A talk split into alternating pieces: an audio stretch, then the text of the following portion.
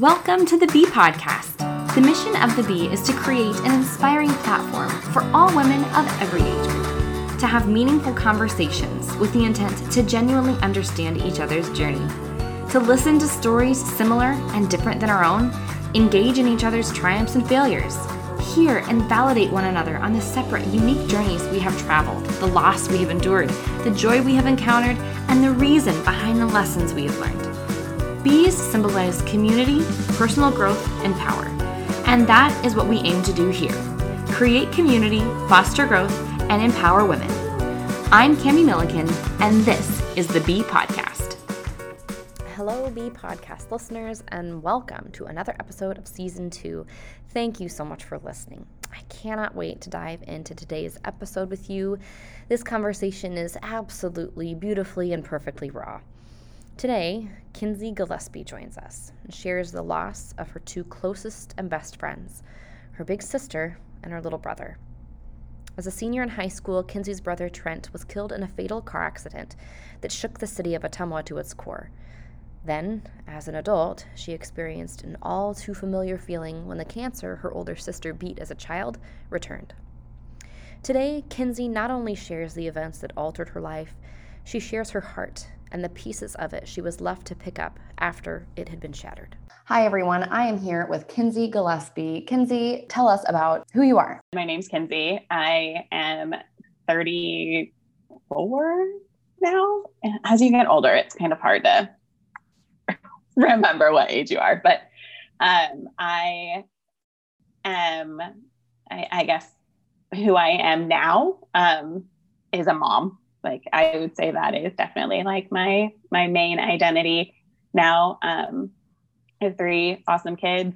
Um, Kellen, he's eight, Harper, seven, and then Charlotte, she will be two in June. So um, they are my life, keep me busy. Yeah, that's that's pretty much I would say the core of who I am right now. Yeah, I work for a marketing, or I'm sorry, a health and wellness company here in West Des Moines doing marketing for them. And uh, I love it. It's provided a ton of great opportunities to just do good for others and within the community to really get that philanthropic side out is is awesome for me. So um, definitely enjoy doing that. And married to my husband James, who is a Des Moines firefighter. So his first responder schedule has also been, you know, pretty crazy with three kids. Um, you know, every third day I'm a solo parent and uh, we make it work. Very proud of him for you know what he does for our community, and we're really grateful for him and all of the other first responders. So your schedule so. is busy, your life is busy, all of the things. Um, it's wonderful. It sounds like you have quite the beautiful family. So let's kind of dive into growing up. Um, can you talk about your nuclear family as a child? What you were? Yeah, sure. Um, so I have um, my three siblings, and then I lived with my mom and dad. So in our immediate household, it was me, my younger brother Trent, were 15 months apart, and then my parents, and then my older brother and sister. My sister is 16 years older than me, so she wasn't in the house, uh, you know, a lot growing up that I remember. Um, and then my older brother's 10 years older than me, and he lived most of that time with his dad in Wisconsin. So it was very much just from my memory, Trent and I in the house together, and my my other siblings were not. I was incredibly close, obviously, with my brother being that close in age. Did everything together. We lived in the middle of nowhere. So we didn't have like friends' houses that we could just, you know, walk two doors down and knock on the door and play with them. It was just the two of us. I remember you know, cable and things were super limited at that time. And I mean, arguably still still are in that area. But, you know, we didn't have access to a lot of, you know, the internet and things that other people did. So it was just him and I entertaining each other using our imaginations and you know so those are some of my my best memories and what i hope for my kids now is put your tablets down and just go use your imagination um, which is hard these days but yeah so that you know, it was us a lot of the time. My sister at the time when I was born, and I'll always remember this because she never let me forget it, but she was actually um, diagnosed with cancer and was going through treatment. Um, when my mom was pregnant with me. And when I was born, she consistently, you know, told me that I was her saving grace and her guardian angel, that I'm the reason that she was alive was because she wanted to see her her baby sister be born. And she did. She fought, um, recovered, and and we had a really close relationship as I was growing up too. She was older, so I got to go spend weekends at her house and do all all kinds of fun things. And she was just always that friend, but also kind of a second a second mom to me. And I spent a ton of time, a ton of time. And after that, that treatment, you were able to kind of leave that cancer in the yep. past for, for that yeah. So then can you talk about the special memories of your mom and dad growing up? Yeah. So my mom worked um, in Albia at the time when we were growing up. So when we were younger um, and going to the babysitter, we had a ton of time in the car with her. And my mom has just, she's an, an incredible woman. She was always very present I, I, think about myself sometimes and like the way that I parent now. And I think it's really easy for me to set my kids down in front of a tablet or let them play video games or literally do anything else to entertain themselves. But my mom, it was and still very much is an entertainer. So she was very present with us, loved to play games. And I remember those those trips and stuff. It was never just we're gonna turn on the radio and, you know, drive you 20 minutes to daycare. It was, we're going to play, we're going on vacation and I'm taking a whatever with me or, you know, the, right, the license yeah. plate game or any of those yep. other things. She's just always such a great mom. And there was, I remember a Burger King like on the outside of town that we would stop every morning. And at the time they had like sandwiches called breakfast buddies. And for some reason that memory always sticks out in my mind of her stopping to get us those on the way to daycare in the morning. It was like a special treat. But yeah, it's just always very, very present. My dad, his job when we were younger required him to travel a lot. So those early memories with him aren't as strong in my mind, but I know the times that we did spend together, you know, at home, he was the same way, very active, like building snow forts and getting outside, playing catch with us in the front yard, like just an, an awesome dad.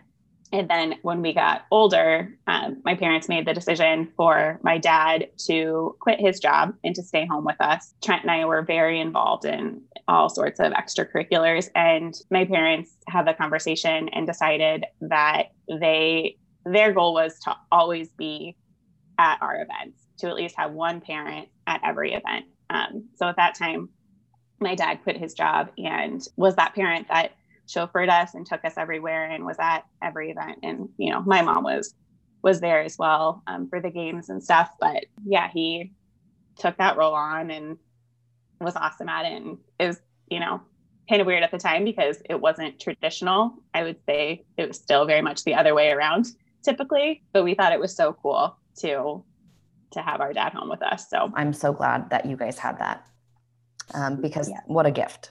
What a gift that is. So then, can we move on to talking about your brother Trent and um, kind of some special memories that you have with yeah, him growing up? I have all the memories with Trent growing up. Like I said, we um, we kind of left our own devices to to entertain ourselves. My dad was a you know, shut the TV off and get outside. Like you're not going to sit inside all day. And so that was us, you know, kicked out the back door of a farmhouse to go to go make our own way. So um, just all the adventures out there. We would, you know, take our bikes and pretend that we were like in a busy city and like make up our own little worlds and climb trees. And we would I remember we like made race cars out of wagons and like put all the things that like I would pray my children don't do now because it's actually like super dangerous. um, you know, but we would make like race cars out of wagons and like push each other down the hill and just kind of pray for the best. Um, tons of time out in the snow. uh, you know, I remember we used to make Kool-Aid stands during the summer and you know, it was probably something we saw in a movie, but we just always wanted to like have our own lemonade stand. So first, I don't know why it this sticks out in my mind, but for some reason we always made green Kool-Aid. But we would put that on that front yard, knowing that nobody drives by our house besides the people that live there. So my parents would, yeah, like my parents would sit, let us sit out there for a while, and then eventually they would just come give us a an entire huge jar of change and like buy us out of our our Kool-Aid stock.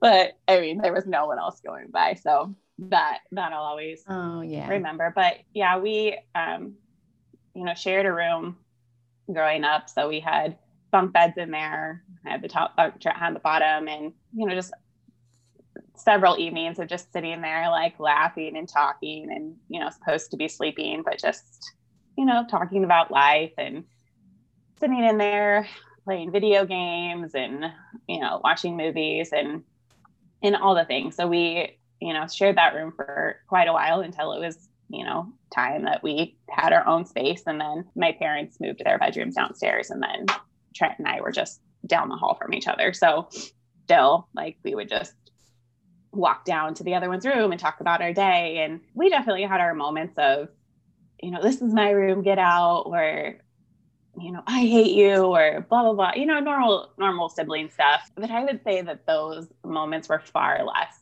than than the good. Like, you know, I think like my kids now are constantly fighting and they have, you know, a, a pretty small age gap as well. So, you know, that was something I looked forward to them was like sharing that that bond as well. But um, yeah, just the normal sibling fighting. But for the most part, we were and you know continue to be best friends and and tell each other everything. And we're very very close because it was just just the two so, of us. So, did you have any particular family activities that you did or special traditions that you had growing up as as a family?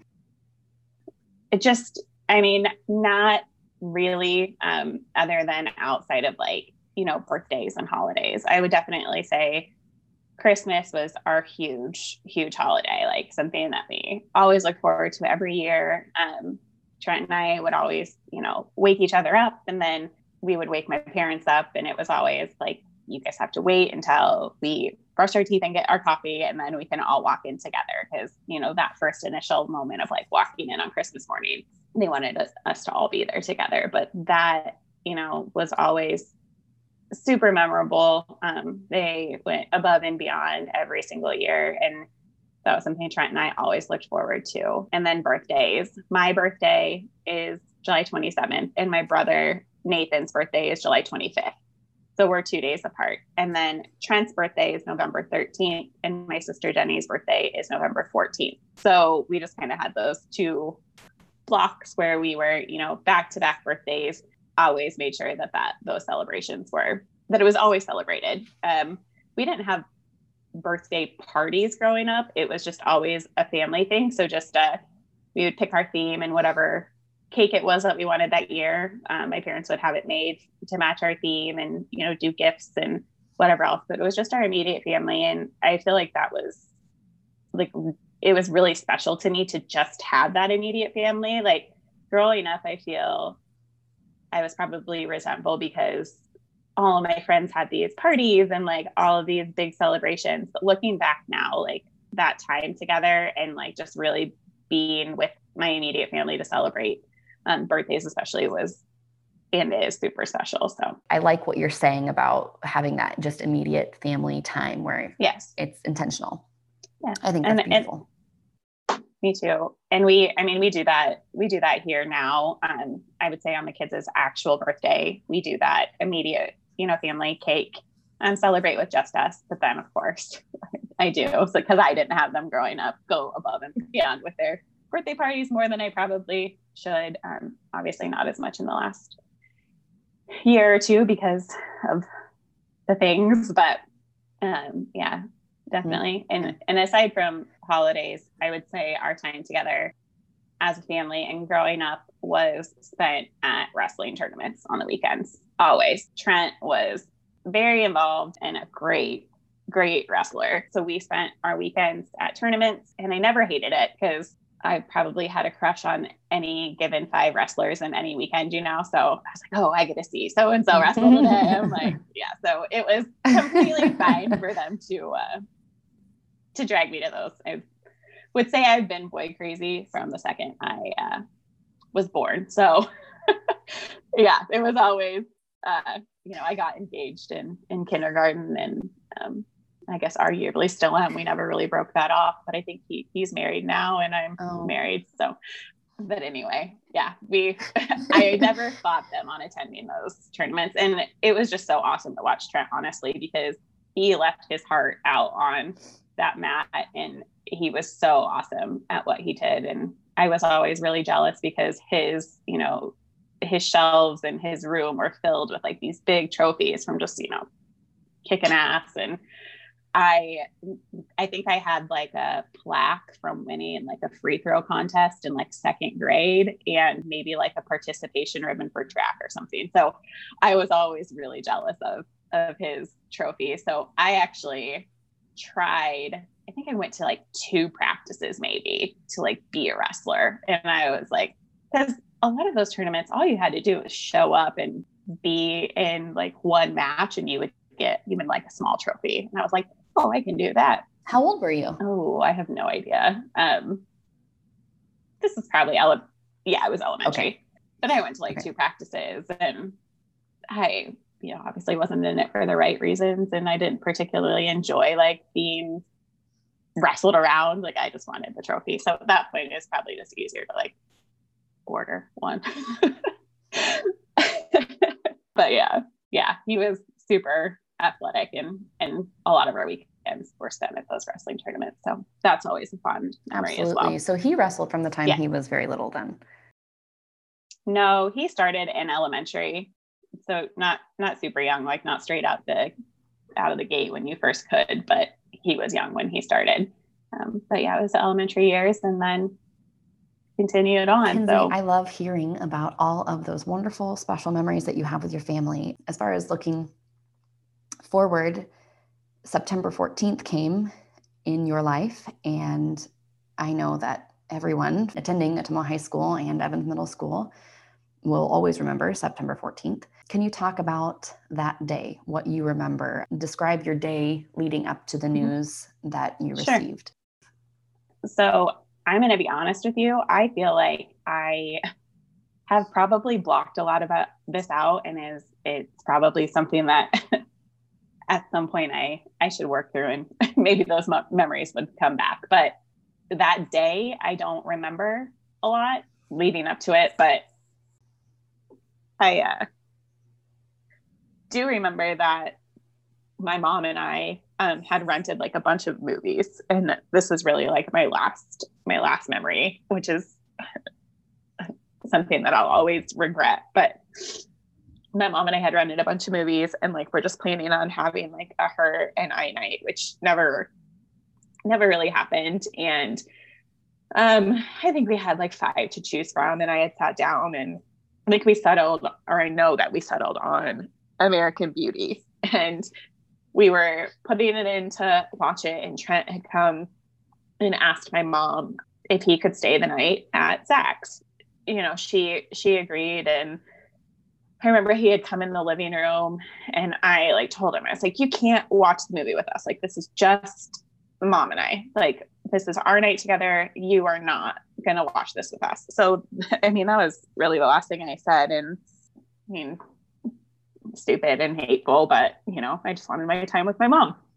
And anyway, he wanted to go to a friend's house. So it's not like he really cared. And she agreed. And I don't remember. I know that there was some some reason that maybe she didn't want him to go, but I, I honestly don't remember what that was. That for some reason that just sticks out in my mind. But she did. She let him go, and he went to stay a night with his friend. And my mom and I, you know, we had our movie night. And I would say that if you were, you know, a gambling person, you can always put money on um, both of us falling asleep before we ever make it to the end of a movie. So you know, we we were watching that and both of us we had fallen asleep and then you know woke up and was like, okay, we'll we'll just go to bed. So that was it. We he had left to go um, you know, stay the night at a friend's house and see his friends. And then my mom and I had our movie night until we fell asleep. And then I went up to my room and and went to bed. So then I I don't know what time it was or anything.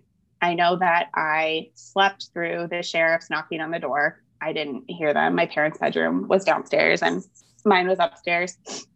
And uh, I have to sleep with a fan on. So, you know, if you were to walk into my room at night, it sounds like a jet plane taking off because the louder the box fan, the better. But so I, I sleep through anything and I didn't hear it. So apparently they had, they had left and had come back.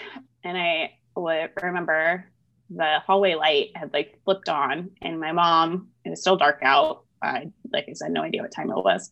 My mom had sat down on my bed and woke me up, which was completely out of character because I'm not the kind of person that you want to wake up. It's best to just let me do that on my own.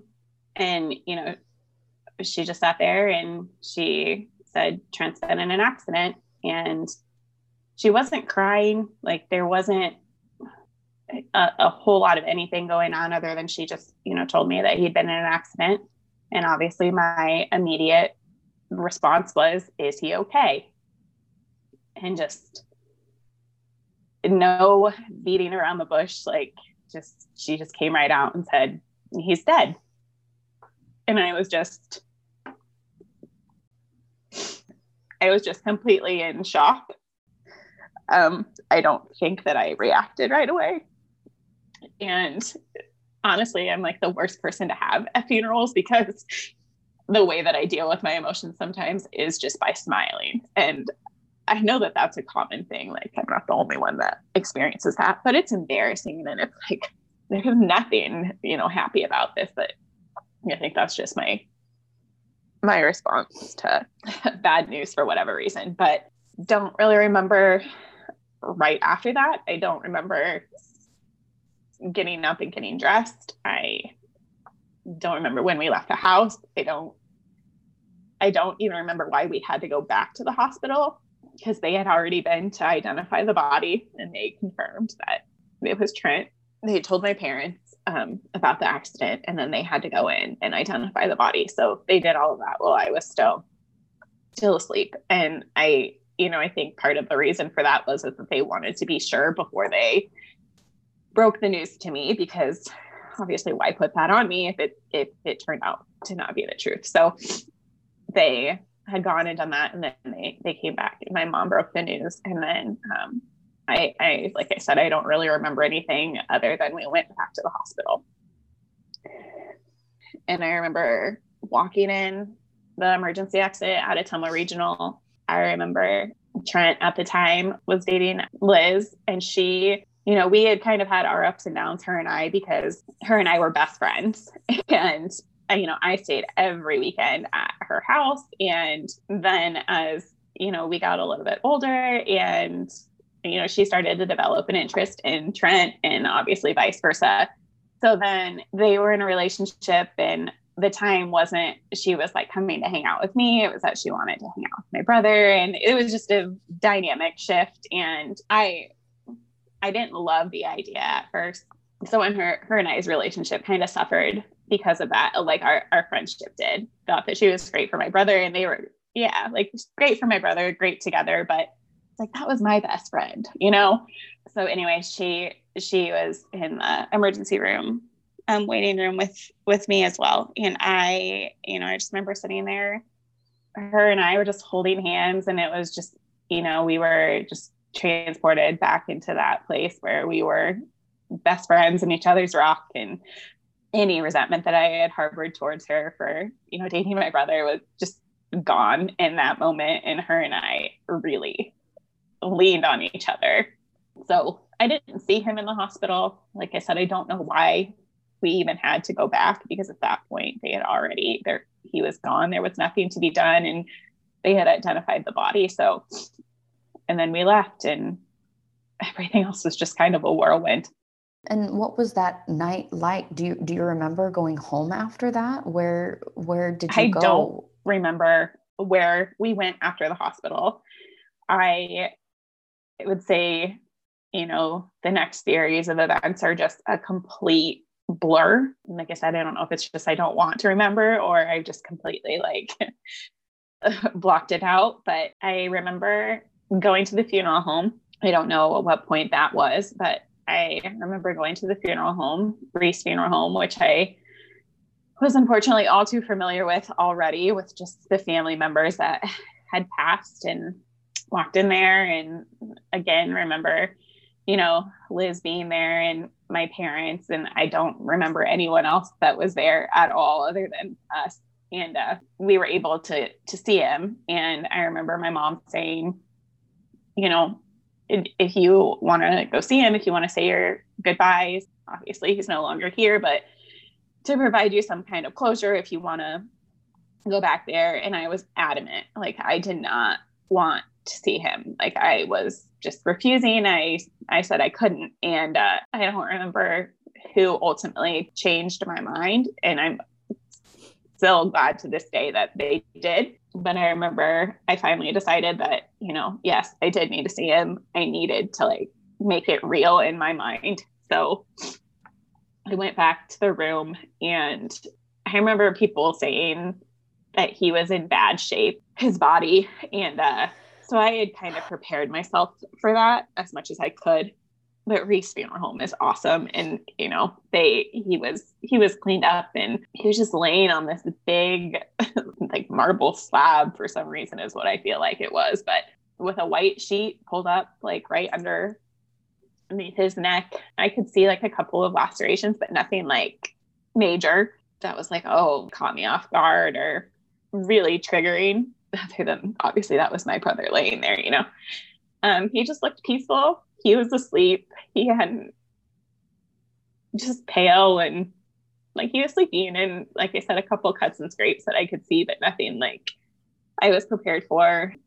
I just remember talking to him and telling him that I loved him and that I was sorry. And, you know, I, I said my goodbyes and uh, I kissed him on the cheek. And then that was like when it really hit me because he was just cold. And, you know, up until that, until that, it was just, just looks like someone's there sleeping and not as I mean, obviously, I just lost my sibling, so I'm distraught. But then to like, you know, feel his body temperature and be like, this is real. that was the moment. But I think things really like just hit me, and I had no idea how we were possibly going to be okay. Right. How do you navigate that? Especially, you know, a teenager in high school. Yeah. again, don't remember leaving the funeral home, but that my family, like I said, we've experienced a lot of a lot of loss of um, family members, unfortunately. So uh, that was always, I mean, morbid or not, and it's it even is with my family. They know exactly what I want done when I pass, but that that was always a conversation that we had had with you know Trent, me, my parents. There was never, you know, Trent wanted to be an organ donor. We all, you know, wanted to be organ donors, and cremated. Um, that was just what we had all decided that we wanted. So we knew that that's what Trent had wanted. He'd verbalized those wishes. So that's that's what we did. So seeing him in the funeral home was the last time that I I got to see him. And then he was cremated. I don't remember leaving the funeral home. Don't really remember the events after that. I just remember being at my house and it was just a sea of people in and out. Like it was just a flood of people in and out, which was so surreal because we never had anybody over. I would say Trent and I maybe had people stay the night like a handful of times. Our place just, our house just wasn't the place like that you, you know, you, you have that house or that friend's house where you spend your weekends. That wasn't ours. So it was just really weird to have a bunch of people in and out of the house because we rarely any had anybody there other than family. Know, a lot of people I knew, a lot of people I recognized, a lot of people I didn't and I know a lot of people came through that I remember thinking, like, why are they here? I obviously was grateful that people came to pay their respects and you know however people need to grieve and get their own closure i can i can respect that but i feel like there was a lot of i guess looky loos for lack of a better term that were just very like you know their community had just been shaken and i think that they were just more curious and and I remember one, I, I still don't know who who the person is. I couldn't tell you her name to save my life. But I remember she was sitting in Trent's room because a lot of people like, you know, curiosity and grieving and closure, like a lot of people, a lot of his friends went up to his room and uh we were just kind of hanging out up there for a bit and talking and sharing stories. And um, there was this this girl that I didn't know in there. I'm a pretty open book, I would say. I I don't really keep much to myself. So if you're gonna ask me something, I'm gonna, you know, be as honest as I can about it. But I'll never forget she looked at me and she's like, I heard that they were decapitated. And I had like never been in so much shock, I don't think. I think I honestly laughed because who the hell comes into somebody's house and, you know, says that? It was so, so bizarre to me and I'll never forget it. And I don't think I answered her. Obviously, that was not the case, but yeah, it was just, it was really weird. So I just remember that sea of people. During the time that people were coming in and out of your home, did you ever feel like you wanted them out, like go away because in reference to what you were saying, you know, people grieve in their own different ways and they need that closure and they need that they need to know and see for themselves as far as all of that is concerned. But I mean, you're being very considerate in in other people's they're not the one that lost a brother. They're not the one that lost a son, you know.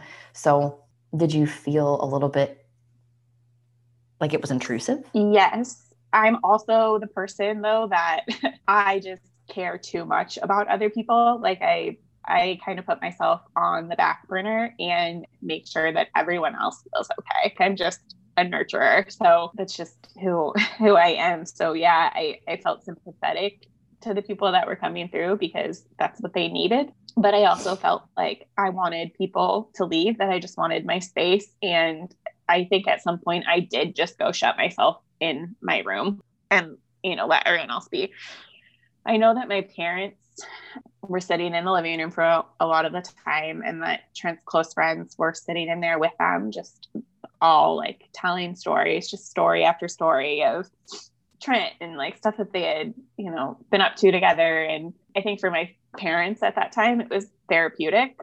And what they needed was for them to be there and to share those stories.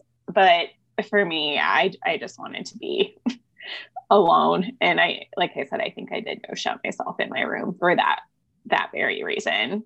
Do you remember the the thoughts that went through your head as far as, you know, knowing that he's gone and having having seen that he was gone and and feeling that he was gone, what what thoughts did you have? Do you remember any of those?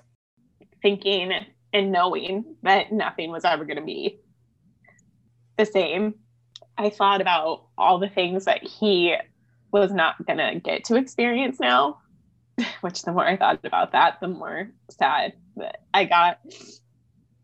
And really, just what am I going to do? Like, how do we move on from this? I was mad. I was upset.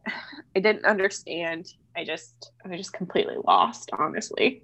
But I do remember everybody did leave eventually. And it was just then my parents and myself. At that point, just the silence was so deafening that you almost wanted people to come back because then you are left alone with the reality and your thoughts. Like you're not, you know, busy trying to have these conversations and have these people coming in and out. You're just left with your own thoughts and emotions. And I would say that that's when things got really hard for me because my parents had each other and they were grieving the loss of their child. I was by myself grieving the loss of my sibling.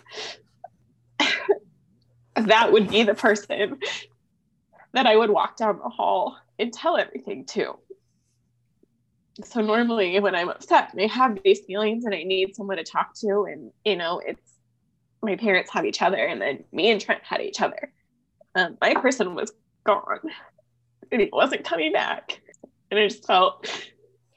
Very, very alone after that. And there was a shift then too in my mine and my parents' relationship because like I said, they had each other and they grieved a, the loss of a child, completely different feeling, you know, um, but they at least had somebody. And I just didn't know how to cope. Yeah, I just felt very very alone after that.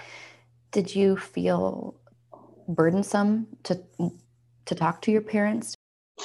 It just felt like they didn't understand. And obviously, you know, you have people coming and telling all these stories about Trent, who was an incredible person. He's the golden child. Like he is incredibly athletic and handsome and smart and kind. And I think you would be hard pressed to find anybody who has something bad to say about him, honestly. a good person. And I, on the other hand, was kind of like the rebel child. And, you know, I would get in trouble and I would do things that I wasn't supposed to do and you know put a lot of stress on my parents like once I got in into high school like you know getting underage drinking tickets or doing stupid stuff where the cops were called or my parents would have to go down to the police station and get me which they never did they actually said you know keep her she can learn her she can learn her lesson at which point my grandma came and got me but yeah, I was, you know, just underage drinking and stupid things that I shouldn't have been doing. And, and I, you know, had, they had that stress with me that they didn't have with Trent. So, um, hearing all of these stories about how like perfect he was, which I totally agree, um, as perfect as a person can be, because no one is, my mind really went to like, I wish it was me. And they probably wish it was me. And why him? And like I was the shitty person. It, you know, it should have been me.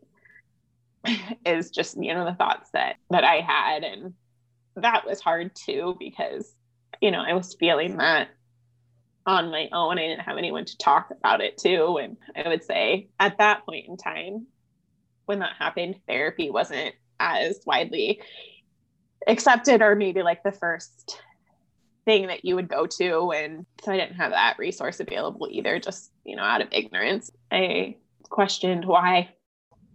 Yeah it's all it all feels out of control like you yeah which is the worst.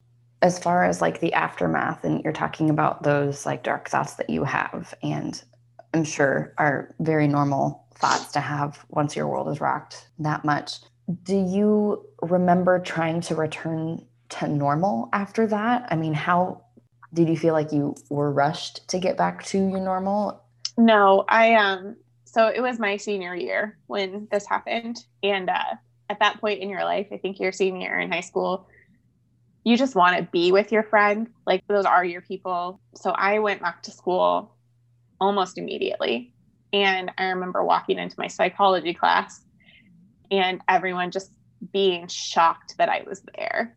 I think that they had some sort of plan that day to write me cards to deliver or something. And then I had like shown up and I think it just kind of threw everyone off. Like, why is she here already? And I, I had more than one person say, why are you here? And it, I'll go back to what I said. It's because my house was so quiet and just sitting there alone with my thoughts and being with my parents who were grieving differently and I didn't feel like understood my pain. It just isn't somewhere that I wanted to be. And I didn't want to be in the house that was right down the hall from my brother's room that he would never set foot in again. Like I just wanted out. So I went back to school almost immediately so that I could be in, you know, surrounded by my my friends and the people who I felt got me and I knew that they were hurting too and obviously still in a different way, but my close connection then was with my friends, not with my my parents. And that's just where I felt like I needed and wanted to be. I don't remember if I made it through the whole day or really anything else about it. I just know that I, I went back almost immediately. You talked a little bit about, you know, people going into your brother's room just, you know, to see it. Do you remember going into your brother's room alone? And looking at the way that things were left. Yep. And it was just, I don't even know how many weeks prior, but this was heavy in the season of creating your own like burn CDs. Like you know, oh, downloading yes. Napster onto your parents' computer and crashing everything. um, yeah, yeah, yeah. So we had just a ton, like a CD case full of you know burn CDs or whatever, and a couple weeks prior, we had by we, I mean he recorded it and I was the star of the show, but um, created a music video to Ashanti's Happy. It didn't age well. but uh, at the time, we thought it was pretty freaking cool. And uh, I remember walking in his room and you know, just kind of sitting down in the middle of the floor. And that CD was like still in the CD player from and when we'd done that. And like I remember listening to that song, which is a pretty happy, upbeat song. I mean, it's called Happy. And I just cried. And that was just like the first time that I just just like broke down and let it go. And his PlayStation was still set up like he had it, everything else was, and his room stayed like that for years. My parents didn't touch anything. It was just this just this time capsule basically of when his life stopped and the more years that passed and the time that went by and how, how much you know technology advanced and things changed and the more and more dated his room and the things in it got honestly just the sadder it got because he was just robbed of so much life. Eventually, I got my shit together and had kids.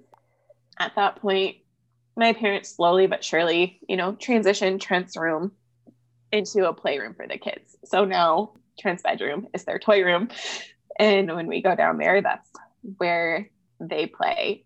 You know, obviously it took a ton of time to get to that point, but now it's happy space that we can go into and you know talk about the memories. And we talk about trent my kids ask questions all the time about uncle trent and happily talk about it. Like my kids probably know more about death than any seven and eight year old should. Um, but like i said i'm always open and honest about any questions they have and happy to talk about about their uncle trent. So they uh, we get to share stories when we're down there and they play in his his room and um, you know, within the last year, my parents purchased a new bunk bed and put in there. So it's kind of full circle and surreal in that moment too, because now that's where my kids sleep when they they go down there and you've got Harper on the top bunk and Kellen on the bottom, which is just how Trent and I were. And I can smile more than it makes me sad when I see that. And I'm happy for the memories that they get to make out there now but yeah, just a full full circle moment. So it's absolutely heartbreaking and beautiful all at the same time. I love that you talk about him to your children and they know they know all of these things and um, can have that. I think that's special that they have that room too. And I love that it is a wonderful, happy play space for them. I mean, in, in thinking about kind of transitioning back to your normal, like you said, you were a senior. After you graduated, did you feel as though you felt like you needed to stay for your parents at all? Or did you feel good about going away and doing your thing? What did life look like for you after high school graduation? So I ended up going to um, Indian Hills after graduation so that I could stay close. But our relationship was definitely strained after Trent died. My dad and I were not really getting along, and it was, you know, he was disappointed in me and in the choices that I was making and and rightfully so. I kind of kind of went off the deep end. Like I, you know, was coping how I knew how to cope and that was drinking and doing things that you know I shouldn't be doing as a senior in high school. And just I I feel like my parents were constantly getting one blow after another from the things that I had done or the stories they had heard about me doing. Wasn't a great person and I'll admit that so living in the same house uh, wasn't really an option, but I did move into the dorms at Hills and went there. And the only reason I went there, and I am and I'm thankful for this, is you know I cheered throughout high school, and then I got the opportunity to cheer at Hills. So cheerleading was the only thing that even made me go to college. I didn't go to college for an education. I went there to cheer. But thankfully, I had that and it pushed me to get started. And then from there, I went on to William Penn, so still not far from home, um, but also because of cheerleading, not because of school. So I continued to do that, but continued to make pretty poor choices and get myself in trouble and I would say 99.9% of those bad choices and things that I got in trouble were all related well, to drinking. I mean, you're, you're coping. counseling wasn't something that was super widely accepted or maybe not talked about or known of. I mean, that makes sense. It makes sense that what what you were doing. And I did. I do think that my parents at some point recognized that counseling may be beneficial. So they did send me to a therapist for a hot second. I want to say I maybe went to three sessions, if that. And then she determined that my drinking was a problem, that I might be harmful to myself. So she, at that point, intervened and told my parents that my drinking and my alcohol use was a problem. And obviously, lost complete trust and faith in her at that time because I thought this was someone that I could talk to candidly and tell her right.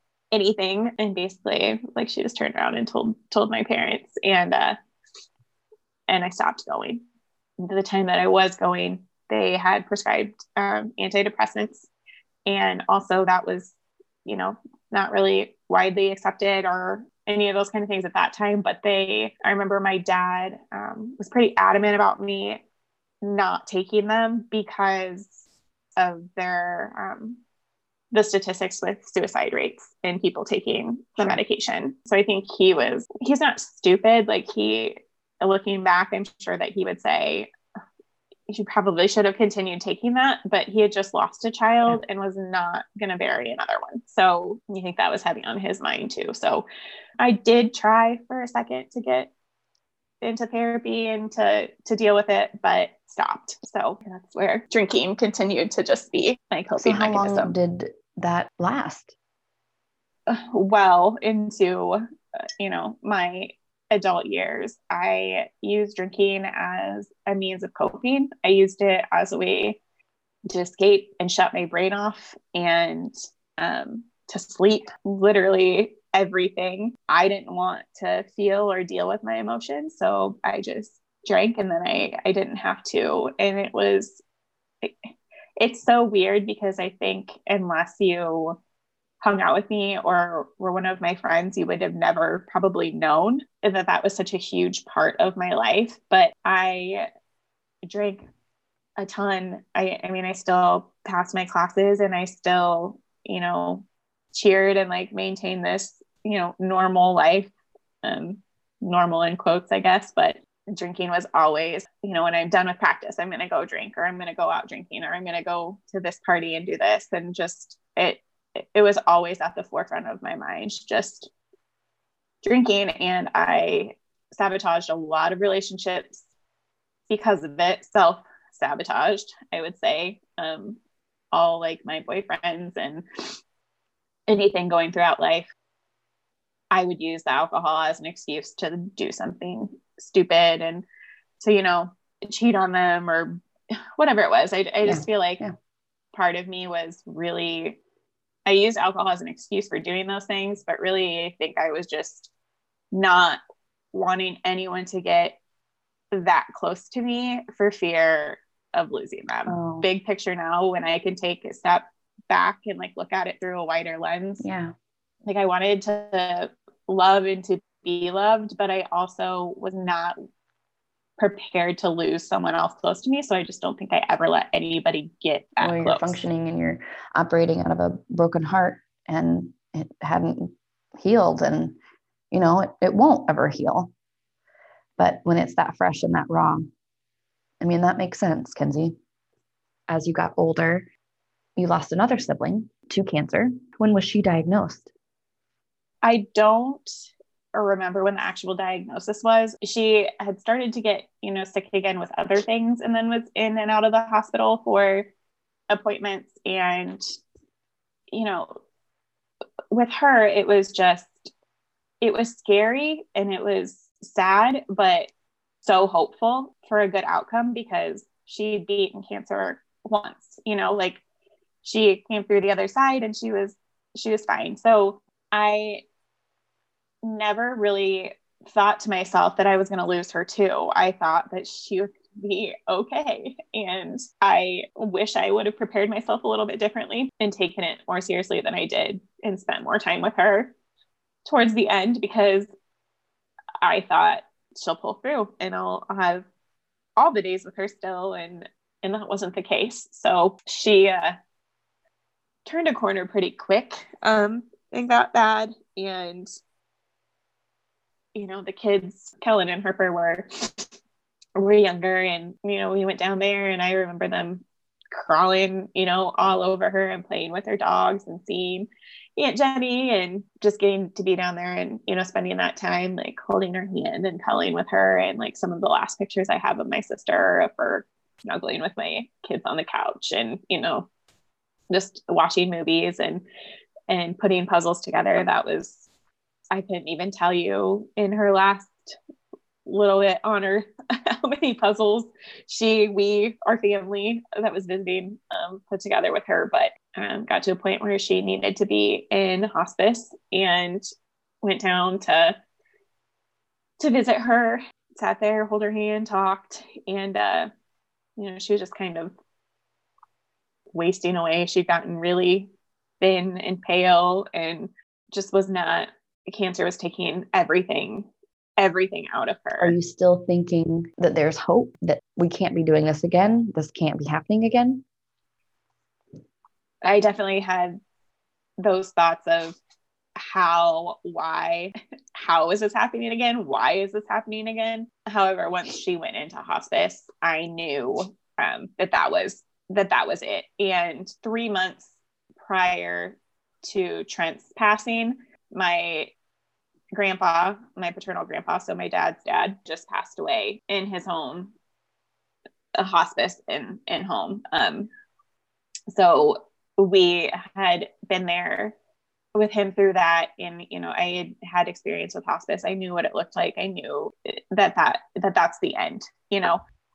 And when i was pregnant with harper my maternal grandma she the last thing I got to tell her was that I was having a baby girl and Harper Rose was named after named after her and that you know I knew with her that it was coming too. And then so with Jenny I had with my grandpa with my grandma you have that chance to say goodbye because you know you know that it's coming.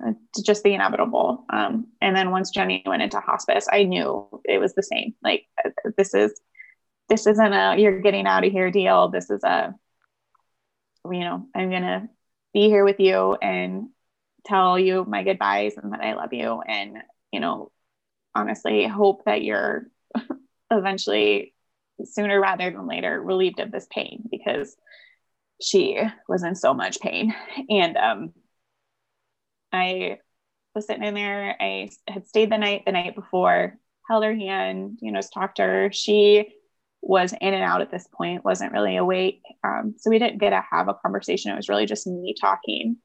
And the next day, I left to go back home um, to Des Moines, and then I was going to turn around and you know come back the next day. That I was going home for a night, and not too long after I left, I got the call that she had passed. So I regret that a lot, choosing to leave at that time and go home to my family and and then I wasn't there. But have you have you given yourself have you granted yourself grace through that and thinking, you know, I was going home with my family, I was going to take care of things and come back. It wasn't I mean, your intentions were set, not on, yeah. you know. Yeah, I I've forgiven myself for that. Like I'll never be okay with the fact that I wasn't there, but I have forgiven myself and knowing that that room was filled with people who loved her and were there to, you know, guide her into that next phase of life or afterlife. She she wasn't alone. So I take comfort in that. I'm just sad that I wasn't I wasn't there. Do you feel like it's hard for you to think that you weren't there because you also feel like you weren't there for Trent? Yeah. Yeah. Yeah, it's with my sister, I at least got to say goodbye um, and and know that she was surrounded by you know people that that she loved. With Trent, it just will tear me up for the rest of my life because you know in those final moments that he was scared and that's really hard for me to wrap my mind around I feel like my sister had reached some level of acceptance. Like she knew what was coming. I don't want to say she was prepared because how do you prepare for that, right? But um, you know, when her when her time came, she was no longer in pain and she you know from my understanding it was quick and it was peaceful and she just you know took her final breath and then and then that was it and i you know i've never been in like a near death experience i don't know about all like the white light or any of those kind of things or that moment of peace that people say that they experience but i mean i can i can hope that for her. Um and i do. With trent i'm sure it was just sheer terror. So that's really hard to think about. Well as a sibling that would be hard but then also to be big sister that's really hard. Um so you've experienced loss of you know grandparents and an overwhelming loss of your siblings as far as after the death of trent and jenny do you have triggers that kind of resurface those pieces of grief for you? I don't know that i have triggers um, that make the the grief resurface necessarily. I would definitely say on like anniversary dates i get really sad and you know, every year on Trent's birthday, like I write him a birthday letter. Like that's just been something that I use to cope and just like, you know, my way of catching him up on my life and telling him that I miss him. And, you know, that that's been pretty therapeutic every year to do that. But those those anniversary dates are really, really hard for me. And then obviously with technology, you have, you know, when Trent passed, Facebook wasn't a thing, but you know, a lot of mine and Jenny's relationship is on Facebook and those memories and those things you know, eventually sometimes those memories will pop up of like things that I had tagged her in that were happening in the future, like after she had already passed. So, like a movie that was going to come out, or, you know, some recipe to try, or like, you know, whatever it is, those will pop up and like I'll, I'll get really sad about that because we never got to do that together. And at that time, obviously, we didn't know that that was never going to happen. I will say Facebook memories sometimes are pretty brutal, pretty triggering. And we have people still to this day that share every single year on the anniversary of Trent and Zach's death, you know, the in memory of Trent and Zach, which I, I love to see. And honestly, at this point, that doesn't necessarily make me sad to see. I love that people still um, share that and remember and keep their memory alive. And I love it when they share stories with me. You know, I'll get random messages sometimes from Trent's friends that were like, oh, I thought of this the other day, or this memory, you know, popped up, or Trent and I did this. And I, I never get sick of that. Um, just the sheer amount of people that loved him and, you know, keep those memories alive still to this day. And my parents, too, I know are very appreciative because major milestones, people's weddings, you know, their baby announcements, all the things. You know, graduation would have been probably the first thing that rolled around, and then all the yeah. subsequent life events after that. His friends have included my parents and kept in touch. And, you know, I'll walk into their house and see a save the date hanging on the fridge from one of his close friends from high school. And to me, that's really special. And I know that it, it means a lot to them. So, yeah, I would say technology it can sometimes be uh, triggering or if the kids are out at my parents house doing something that like trent and i used to do it's happy. But at times it's also sad. There's been several times where my parents and i just sat down and cried and then laughed and you know other than that i just have weird anxieties about things um, especially when it like comes to cars. Like i and my husband hates it because I will audibly gasp at everything that he does when he's, when he's driving.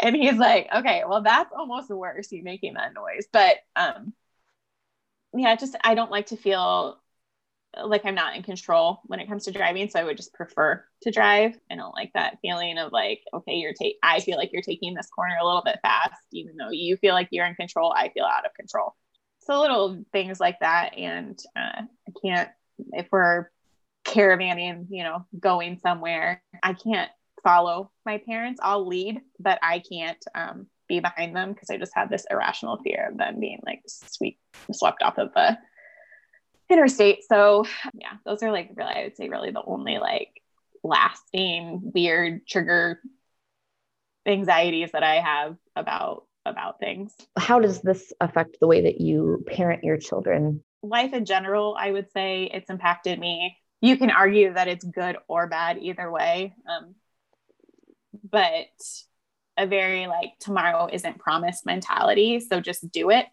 and um, sometimes that's gotten me in trouble because I maybe have done things that I shouldn't have done. But yeah, I very much live in a tomorrow isn't promised state of mind. So as as a mom, as um, you know, a wife and in my life now, and the same way, you know, just uh, tomorrow isn't promised. So I make sure always, you know, kiss my husband goodbye because in his profession, there's a very real possibility that he might not come home. I mean, he's a first responder, and depending on the kind of call that they get or what he's out doing, um, that could be really hard too to just all of a sudden see your husband running into a fire on the news when you haven't been able to get a hold of him for hours.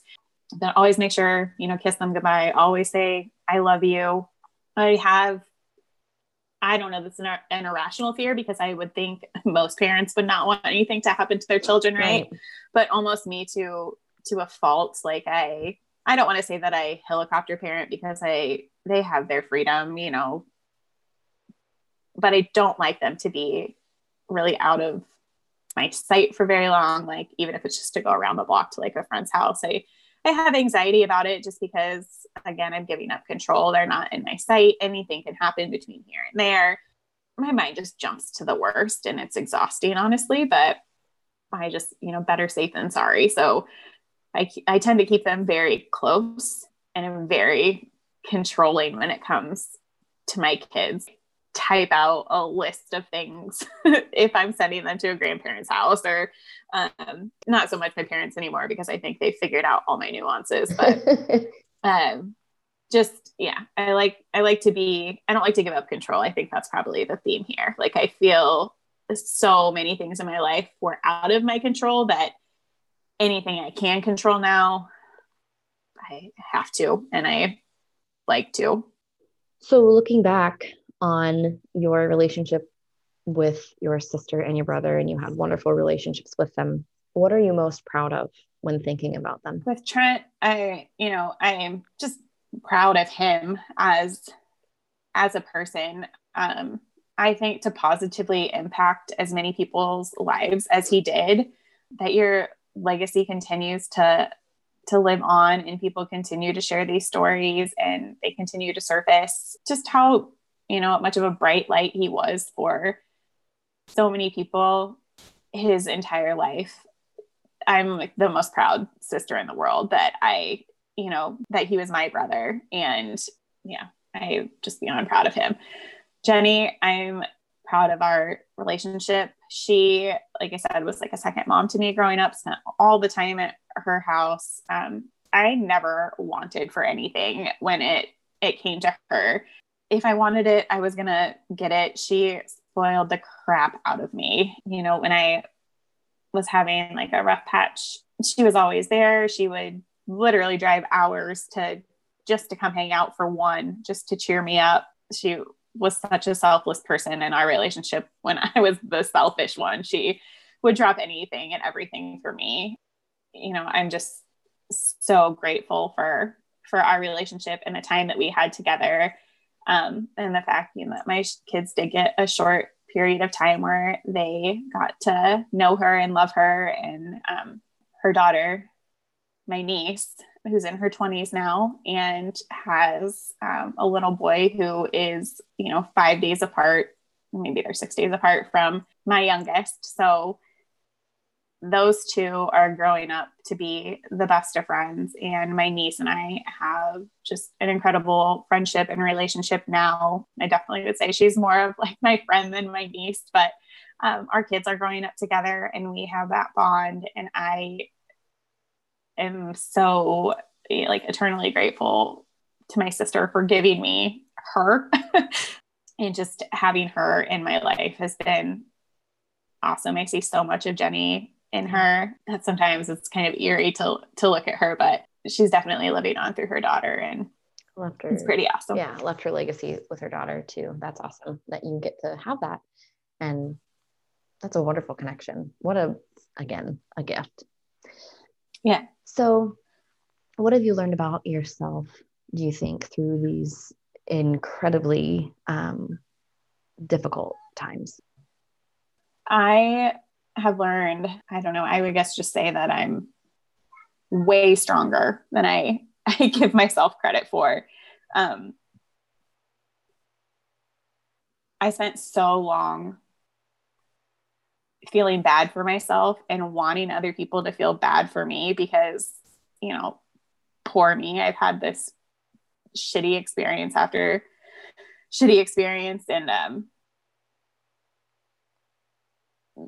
I think I've used all of these hardships for good in my adult life. Once I finally was able to mature, which I'd argue some days maybe I'm still not as mature as I should be, but um, being able to use it, those lessons for good. Like I said, I love fiercely, and the people that I care about, I go to bat for and I stand up for, and I dive headfirst and into anything that I do. And I just, I want to do all the things and see all the things and love all the people. I don't ever want anyone to feel like they're not loved or not included. Um, I go above and beyond on giving back to the community and my friendships. And I try to be involved in, you know, as much as I possibly can within the last year and a half now.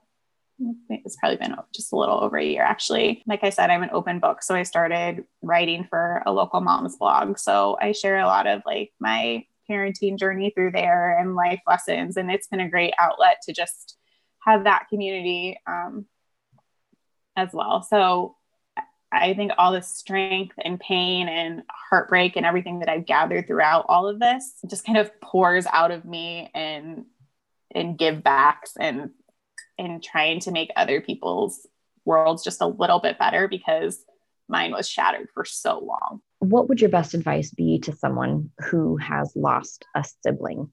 You think about all the things that people say when you lose someone that don't help at all. Sure, right. And I'm like, sure you've heard it all. Yeah.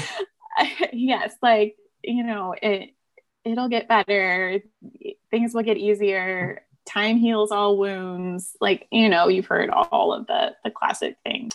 I guess my advice would just be like don't listen to that advice because yeah. you're just grieve how you need to grieve and make sure that you do. Um whatever that looks like. And as alone as you may feel in that moment, you're not the only person that's ever gone through it. So you're absolutely not alone. I, I think that technology um, is great, uh, that you have so many resources at your fingertips now to help you literally in whatever realm you're facing a hardship, right? So, and even if that's locking, I mean, locking yourself in your bedroom and or your office or wherever it may be and just turning up music and sobbing uncontrollably whatever you need to do for you do it. And when it feels right and if if time if you feel up to it having people continue to share those stories or um, talking to to people who knew your siblings it's always so good to hear those stories live on. So yeah i guess what it boils down to is no two people experience the exact same loss. It's always going to be slightly different, even if it's a sibling, it's in a different manner or different circumstances surrounding it. So, um, no one knows your particular grief. So you've just got to do do what's right for you and don't feel guilty or selfish in whatever that looks like because at the end of the day like your your mental health your ability to heal and move on is what's the most important. And I think that's comforting in itself. It's comforting because knowing that your your grief is unique and therefore it's valid and yeah it's comforting to know that that my pain is unlike anyone else's pain um, really validating So I like that, Kinzy. So then, what would your best advice be to support people of those grieving the loss of a sibling? Um, I don't know that I'm qualified to support anyone. mm-hmm. I still figure it out on a on a daily basis. But I mean, aside from losing a sibling, really just anything that someone's going through in life, um, I just try to be an ear. Uh, sometimes all you need is someone to sit there and listen and not say say a word. So I just try to be respectful of whatever people are going through. Let them talk and truly truly listen. I I know it's hard for me sometimes because you'll be sitting there listening to someone talk and in your mind you're trying to formulate a response and what the next thing you're going to say is versus truly listening and being empathetic to their situation to be able after the fact to say i hear what you say you know valid um, i respect you in sharing and then if you have something to offer um, in addition to that by all means but sometimes people only just want you to listen so i've tried sometimes to a fault to be that rock for people and to be that person that someone can always go to no matter what it is you're facing. I'm going to embrace you with open arms. I'm going to hug you even if you're not a hugger because I am. And I'm going to listen to what you have to say because I would much rather someone come to me and get it all out and air their dirty laundry than feel like they have nowhere to turn. So I will always be that rock for people. It's comforting and it's healing. I'm just so grateful that you agreed to sitting down and having a conversation because I'm certain that this is going to help and heal lots of people. So, Kinzy Gillespie, thank you so much for your time. I so appreciate you sharing. You are very welcome. Thank you for having me. You guys, Kinzy Gillespie, I will put her information on her um, mom blog and her Instagram handle down in the description below. Make sure you follow. We will catch you next time on the Bee Podcast. Thank you so much for tuning in to this week's episode of the Bee Podcast. Make certain to subscribe, rate, and leave us a review. Screenshot this episode and share to your social media to bring awareness to this project. Share and join our community on Facebook. Thanks again for listening, and I'll catch you next time for more inspiring stories told by real women. Wishing you peace and love. I'm Kami Millikin, and this has been the Bee Podcast.